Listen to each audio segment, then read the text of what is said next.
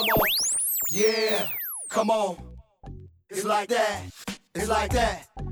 Hello and welcome to my young, loyal listeners of Teen Bible Study Taught in 10 Minutes. So, what do you know? Word on the go. This podcast is brought to you by and produced by Real Time with the Bennett, where real talk happens all the time. I'm your host, Minister Bennett, of today's episode, and my co host is the lovely Sister Bennett, as my husband affectionately calls me. Thank you for allowing and trusting us to be a part of your Christian walk. In this week's episode, we have a special guest returning to help us discuss your spiritual health checkup. What's in your heart? Well, hello, our loyal listeners. So glad you didn't cancel your appointment today and return to continue your physical. Have you all seen the commercial that says, What's in your wallet? Well, today we're asking, What's in your heart?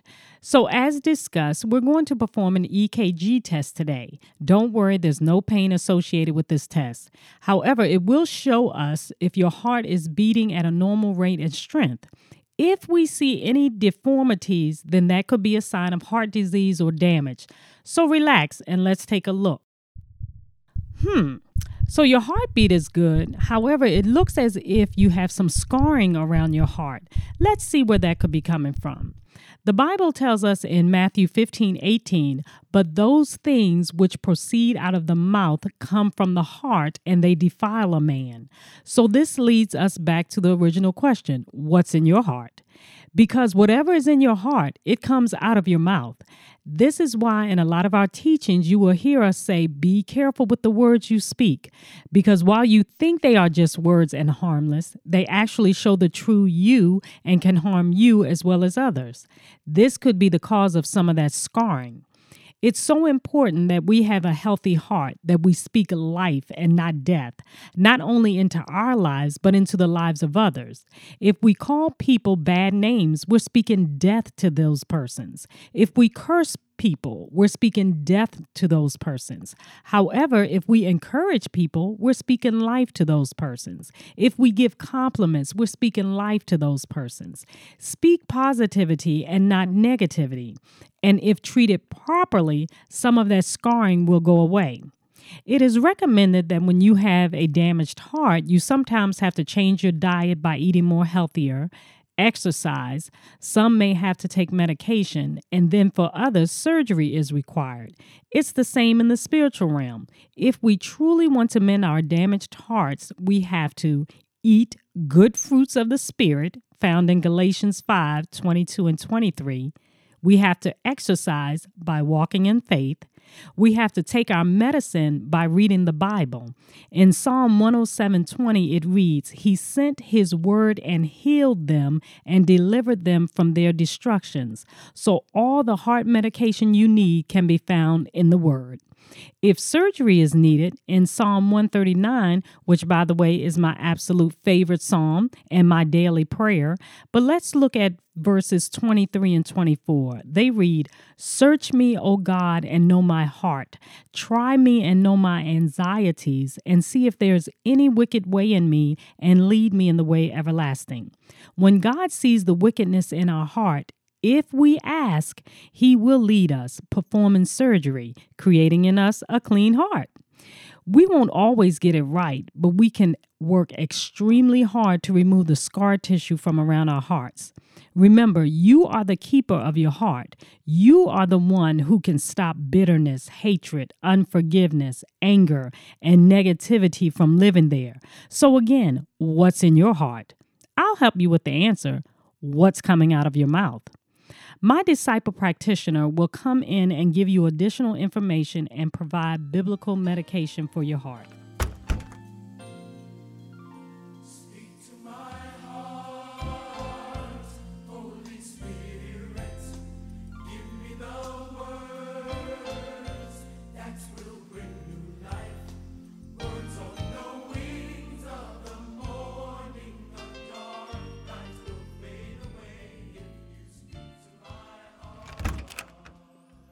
Hello, my name is Alexis. I'm the disciple practitioner here.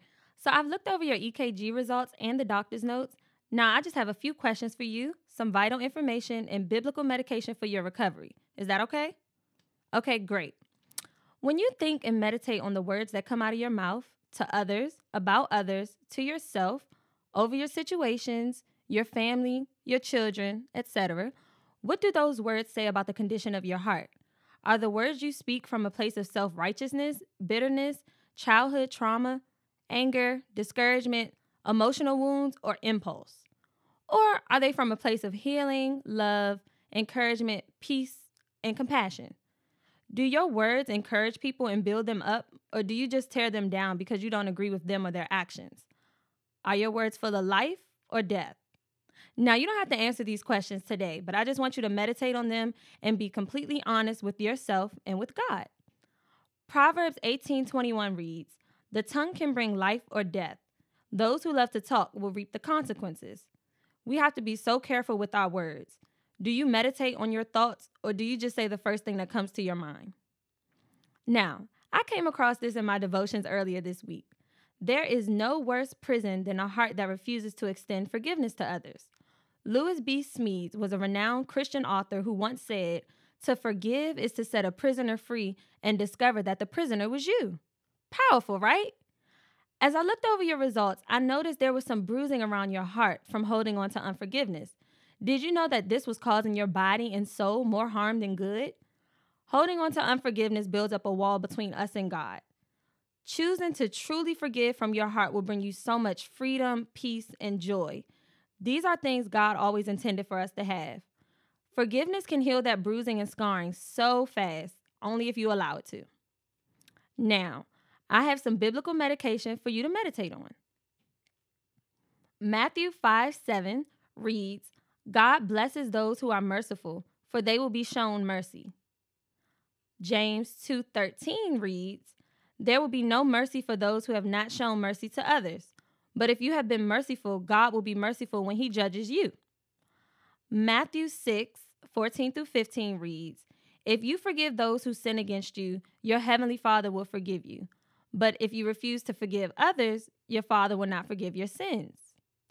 Matthew 18, 34 through 35 reads, Then the angry king sent the man to prison to be tortured until he had paid his entire debt.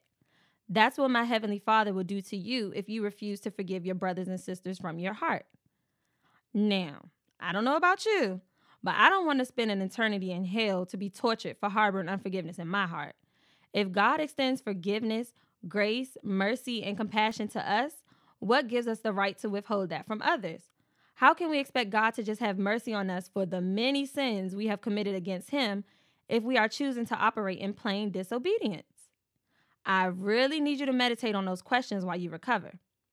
Now, I also see you have some pride that is taking root in your heart. Pride says that you don't need God, that you don't have to live by His word and keep His commandments. Pride says you know it all and you refuse to be transformed by renewing your mind. Pride actually hardens your heart and pulls you further away from God.